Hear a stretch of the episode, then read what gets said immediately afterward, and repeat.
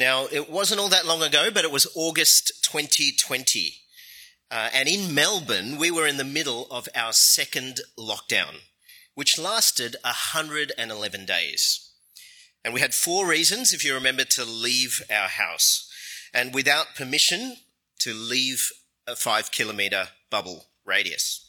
And I remember reading an article with this headline Melbourne magnate sails away from face masks and lockdown.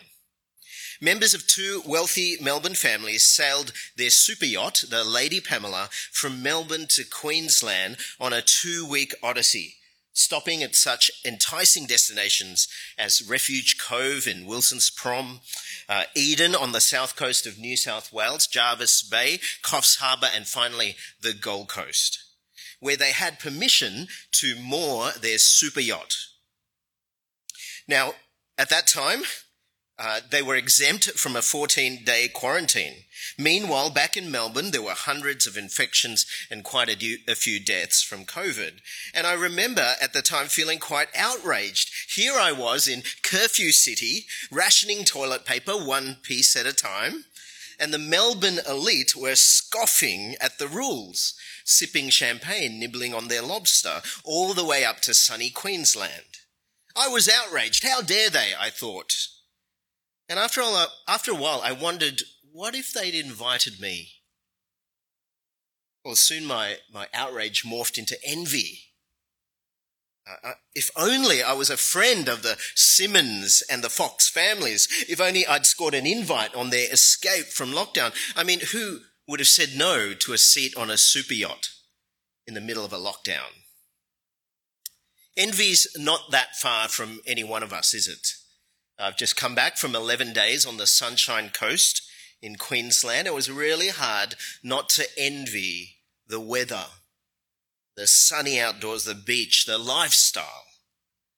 And to envy is to desire what belongs to someone else. But it's more than just a desire, isn't it? it? There's a dissatisfied longing, a resentment of one's own situation. And envy, according to the Bible, is a sin. And it's a sin that affects every one of us. Uh, Psalm 73 is all about envy and what we should do with it.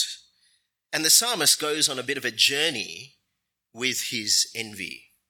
And the things he learns are actually great lessons for all of us. And we're going to do that tonight. We're going to learn those lessons as we look at this psalm. But first, let's pray. Let's ask God for help to understand. Uh, gracious Father God, thank you for Psalm 73 that speaks to our hearts. Please open our hearts, cut us to our heart, that we might turn to you, that we might trust in Jesus. Help me to speak your word faithfully with love and clarity. In Jesus' name, amen. Now, we're told at the start that this is a psalm of Asaph. And in the book of 1 Chronicles, Asaph, under King David's rule, was a leader of God's people in singing and in praise. And much later in the book of Ezra, Asaph's descendants were also song leaders in Israel. And this means that this psalm was either written by Asaph or attributed to one of his descendants. And there are different opinions about what kind of psalm this is. Uh, some think of it as a wisdom psalm, but there's also elements of lament, crying out to God, and also thanksgiving. I think all of these elements actually tie together in this psalm. Well, three things I want to look at in this psalm God is good, verses 1 to 16, the turning point, verses 17 to 26, and God is enough, verses 27 to 28. Well, firstly, God is good, but have a look at verse 1. God is indeed good to Israel, to the pure in heart, but as for me, my feet almost slipped. My steps nearly went astray, for I envied the arrogant. I saw the prosperity of the wicked. Now, right from the outset, the psalmist highlights his personal dilemma. He knows from observation and experience that God is a righteous God, that God responds to those who are pure in heart righteous in their dealings with God and with others. But for him, there is this personal conflict because it didn't compute for him when he looked at the lifestyle of the wicked. In fact, instead of being drawn to live a righteous life, he actually envied what he saw as the good life of the wicked. And it says he was drawn to the edge of a cliff. Do I keep living the righteous life or do I plunge into the depths of the wicked life? And why would he consider that? Well, just how good do the wicked have it? Have a look at verse 4. They have an easy time until they die, and their bodies are well fed. They're not in trouble like others. They're not afflicted like most people. Therefore, pride is their necklace, and violence covers them like a garment. Their eyes bulge out from fatness. The imagination of their hearts run wild. They mock. They speak maliciously. They arrogantly threaten oppression. The wicked are seemingly carefree Compared to other people, they do what they want when they want, even if that causes harm to others. They're greedy, they're arrogant, and they get away with it. Uh, think of the corrupt government officials who who grow their riches from allowing a foreign company to mine the minerals from a poorer country, only to leave environmental damage and death for those who live there. And not only do the wicked treat others like this, they also treat God in the same way. Look at verse 9. They set their mouths against heaven, their tongues strut across the earth. Therefore, his people turn to them and drink in their overflowing words. The wicked say, How can God know? Does the Most High know everything? Look at them. The wicked. They're always at ease and they increase their wealth. The wicked boast of their God-like power. They think that God himself is powerless, ignorant compared to themselves. I think of the Netflix comedian who makes his millions from mocking God and people flocking to lap up their words. Life is good for the wicked. And here's the first existential problem for the psalmist. Why do good things happen to bad people? I know God is good, but why does he allow this? They don't treat him well, they don't treat others well. It doesn't make any sense. Uh, remember that saying, cheaters never prosper? Well, it seems they do. And God seemingly turns a blind eye to it, and they get away with it. Uh, this is not an intellectual problem for the psalmist. This is a personal and deeply emotional problem for the psalmist. Remember in verse 3, he envied the wicked. His heart is torn apart by grief. Verse 13, did I purify my heart and wash my hands in innocence for nothing? For I am afflicted all day long and punished every morning. If I had decided to say these things aloud, I would have betrayed your people. And when I tried to understand all this, it seemed hopeless. Unlike the wicked, the psalmist has tried to live this righteous life. His hands, his heart have been clean before God. And yet, where has this gotten him? Instead of being rewarded by God, he has suffered.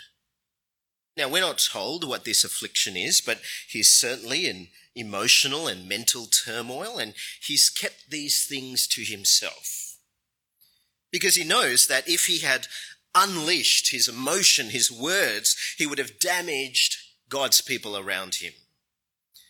His crisis of faith may well have led others to a crisis as well. Now, here's the second existential problem for the psalmist. Why do bad things happen to good people? Why does a good God not only reward bad people, but why does he seem not to care for the people who are doing the right thing before him. Uh, at the start of the war in Ukraine, Natalia Sidorov was made a widow. Her husband Anton was killed by Russian shells, and she now has three young daughters to raise on her own. Now, meanwhile, Russian oligarchs uh, make billions of dollars from corrupt government deals. Now, why would they put pressure on Vladimir Putin to stop the war when they benefit from his regime? Now, who could blame Natalia if she wondered, what is the point of all this? You try to lead a good, simple life, and it leads to more suffering. when others cheat, lie, murder, steal, and they get away with it. Can you relate to the problems that the psalmist is facing? I'm sure at some point you have or you will. I've worked hard, you know, quietly at my job, and instead of me getting a promotion, all the lazy, loudmouth gossips in my department get promoted ahead of me.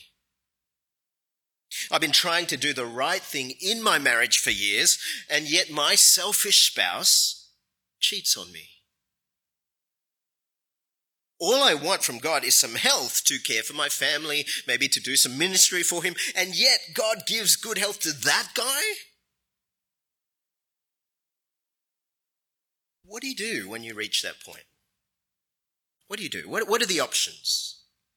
It's a crucial point, isn't it? And that's where the psalmist reaches in the, in the psalm. Remember what the psalmist said his feet almost slipped. Like he's standing on that edge of that cliff. In front of you are the carefree, prosperous wicked, and envy is staring you at the face. Should I turn away from God, jump off the cliff to join the wicked? After all, if you can't beat them, join them. If my husband cheats on me, well, why shouldn't I do the same? If someone else is going to climb over me at work, well, what's stopping me from playing the same game? You know, when someone decides to throw their faith in, it started a long time earlier. Uh, the decision to stop reading the Bible, to stop praying, to drift in uh, Bible study attendance, church attendance, that, that happened a while ago. Everyone has grief in their heart. Everyone has envy scratching at the door, but it's what you do with it. Will you turn away from God or will you lean even deeper into Him? With all the grief, all the turmoil of your heart, will you seek his presence? And that's exactly what the psalmist does. Instead of jumping off the cliff, he turns and leans further into God's presence. This brings us to the turning point in the psalm. Verse 16. When I tried to understand all this, it seemed hopeless until I entered God's sanctuary. Then I understood their destiny. Now, for the psalmist's original hearers, the sanctuary represents the temple, the place where you do business with God. Now, for us in the New Testament, uh, we don't have a temple any longer because the temple is a person, Jesus Christ. We enter God's presence when we actually trust in Jesus. So prayer is how we approach God. Reading and hearing God's word is how we listen to God. So when we lean into God, that is how we do it. We talk to God, we listen to God. When we're in turmoil, do you cry out to Him in prayer? Do you turn to His scriptures?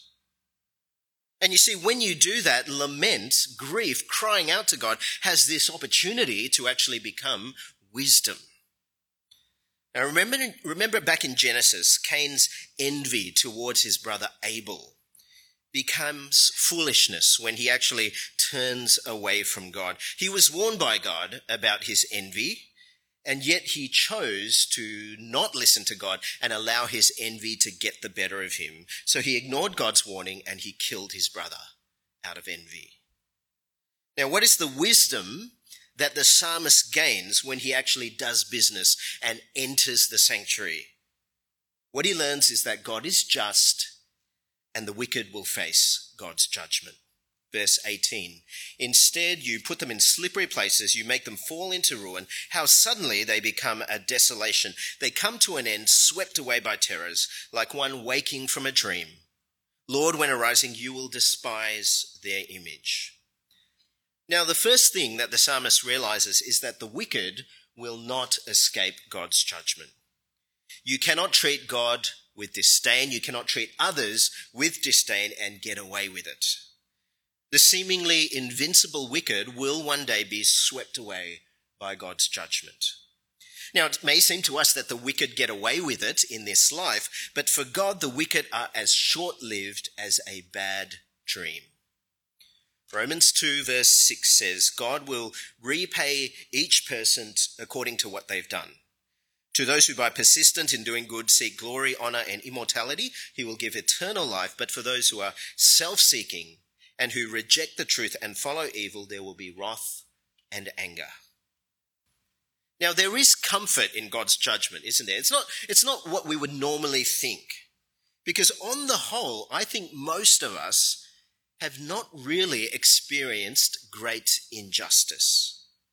Now, we normally think of God as a bit harsh if he judges, a bit unnecessary, a bit over the top, but God's judgment is comforting. Let me show you how.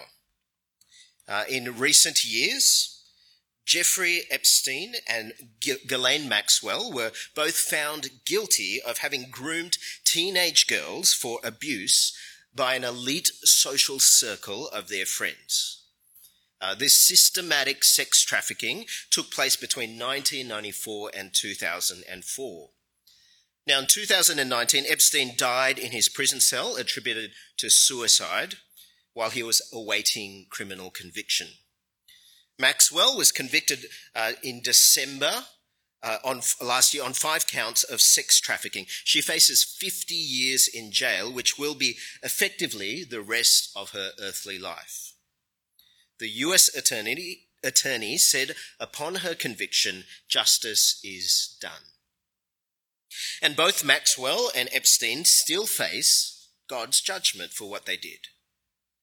Now, I want you to imagine what it was like for those teenage girls after they were abused. Completely powerless compared to this power couple, Maxwell and Epstein, who had connections with royalty, with government officials, with Hollywood celebrities. And during the 90s and early 2000s, they were seemingly invincible because of their connections. Now think of how comforting it is now for these women and their families that although it has taken 20 to 30 years since their abuse, it's good, isn't it, to realize that the wicked will not prosper forever. The wicked will not escape God's judgment. Even if they escape earthly judgment like Epstein, they still have to face the wrath of God. Judgment is comforting. And it can be comforting to you as well that those who have sinned against you will not escape God's judgment. He sees all, he knows all, even when no one else does, and no one else will take action. That's one lesson. But there's still more to learn for the psalmist. Look at verse 21. When I became embittered and my innermost being was wounded, I was stupid and didn't understand. I was an unthinking animal towards you. The second thing that the psalmist realized at this turning point is that his own heart was wrong. Now, he doesn't hold back, does he? When he describes himself, I was stupid, so full of self pity, no better than a brute beast. His bitter envy could have led him to great foolishness. But there is mercy with God if we're prepared to be honest and humble. You know those times when uh, someone close to you points out something you've done wrong? There's this opportunity, isn't there, to be honest, to say, yes, you're right. I'm sorry, I, I did the wrong thing. And when you do that, it, it goes better, doesn't it? Even, eventually, it goes better for you.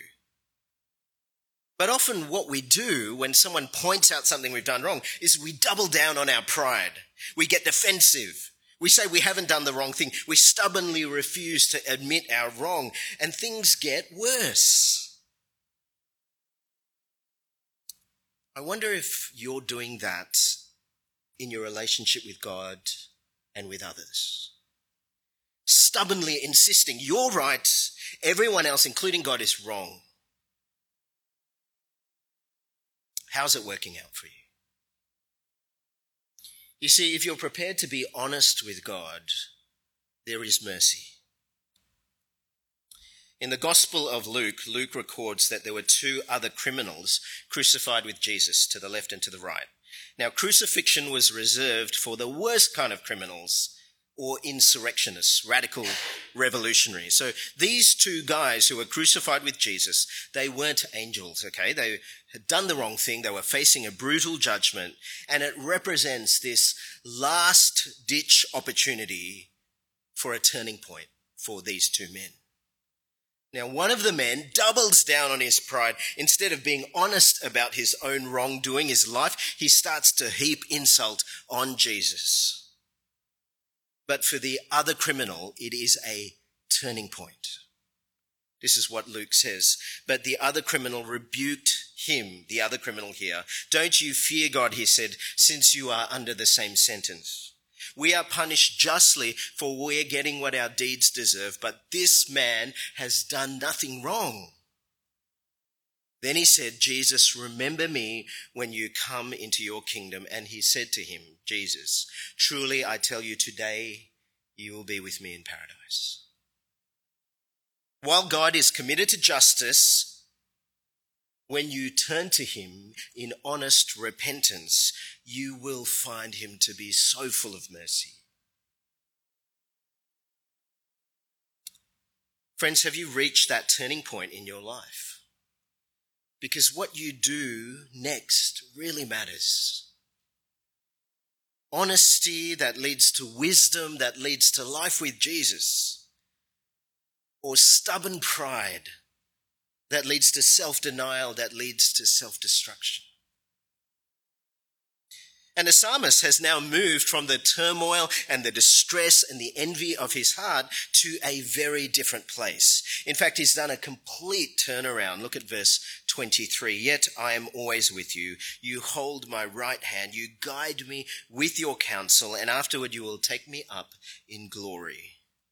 Who do I have in heaven? But you. And I desire nothing on earth but you. My flesh, my heart may fail, but God is the strength of my heart and my portion forever. Now I want you to see that the before and after for the psalmist. His feet almost slipped in verse 2, but now God holds his hand. His innermost being, that is heart, his heart, was wounded in verse 21, but now God is the strength of his heart. He envied the prosperity of the wicked in verse 3, but now he desires nothing else but God in verse 25. And this psalm has been the journey of his heart. Look at how far his heart has traveled. In his head, he could always say in verse 1 that God is good to the pure in heart, but his experience led him to question that in verse 13 Did I purify my heart for nothing? And that led him to a place of bitter turmoil in his heart, verse 21. But after turning to God with this conflicted heart, he concludes with this in verse 26 My flesh and my heart may fail, but God is the strength of my heart and my portion forever. You see, envy begins in your heart, and the root of envy is a heart that is not satisfied. And when your heart is not satisfied, there are two options. You either change your circumstances or you change what your heart desires. And by the end of this psalm, there's no indication that the psalmist's circumstances have changed at all. The wicked is still prospering. He's still suffering affliction. What's changed? What his heart desires. A great man once said, lasting contentment is a changed heart, not changed circumstances. Well, actually, I came up with that, but you know, feel free to use it. But it's true, isn't it? You see, our circumstances, they change all the time. Imagine basing your contentment on your circumstances. If only I'd this, then I'd be happy. If I only moved to Queensland, I'd be happy. If only my heart had what the wicked have, then I would be satisfied. It's a lie, isn't it? You wouldn't be. Imagine if the thing that your heart longed for was always reliable always present, always trustworthy, the same yesterday, today, and forever, what if God was the desire of your heart? Well, then you could have peace in any circumstance because it wouldn't matter what anyone else had. Because in the end, you knew that you had the one thing that no one could take away from you, and that is God Himself. What do you value more? Things from God or God Himself? And what if the thing that you've been looking for all this time, what if it turns out to be God Himself? This brings us to our final point God is enough. Verse 27 Those far from you will certainly perish. You destroy all who are unfaithful to you. But as for me, God's presence is my good. I've made the Lord my refuge, so I can tell about all you do. And so the psalmist now has reached the conclusion of his journey. The wicked will face God's judgment. As for me, though, God is enough. I don't want prosperity from God. I want presence with God. And that is enough. Why do you think it is that God is allowing you to go through what you're going through? Where people around you have better health, have better wealth, better houses, better spouses. Perhaps God wants you to teach, to learn this thing that the answer to your envy is that God is and has always been enough for you. Uh, Corrie ten Boom was a Dutch Holocaust survivor who suffered at the hands of the wicked. Her family were devout Christians who saved the lives of many Jews in a hiding place in her house. You, some of you have read that book. Until they were actually turned into the Nazis by someone they knew. And her father died 10 days later in prison. And Corrie and her sister Betsy were sent to Ravensbrück concentration camp where they were treated brutally they witnessed horrific suffering, and despite all this, Betsy and Corrie continued to minister to the women around them at Ravensbrück. And Betsy, sadly, died at the end of 1944. Just nine days later, Corrie was released from that concentration camp. And when she reached home, she learned that her nephew had also died at the hands of the Nazis. Now, who could have blamed Corrie ten Boom if her heart had become embittered by grief and envy at what the wicked did to her. Instead, after the war, Corrie ten Boom set up rehabilitation centers to help former concentration camp survivors. She even ministered to her former enemies. She wrote books. She traveled the world speaking on God's forgiveness through the gospel of Jesus Christ. How do you live like that? What's the secret to living like that with peace and joy and purpose and contentment in spite of your circumstances? Now, it wasn't always easy for Corrie ten Boom to live like that. Here's the secret though. This is something she once said. You can never learn that Christ is all you need until Christ is all you have. You can never learn that Christ is all you need until Christ is all you have. Who do I have in heaven but you? And I desire nothing on earth but you. My flesh and my heart may fail, but God is the strength of my heart and my portion forever. Let's pray. Uh, gracious Father, you know uh, the envy of our hearts. We're often not honest ourselves about the envy that we have when we look at those around us and how much better they seem to have it. Gracious Father, help us to lean into you when we feel that grief, that resentment, that bitterness uh, Father, please bring us to our senses.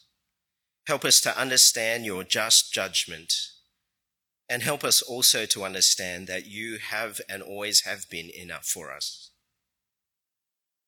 We pray all these things in Jesus' name. Amen.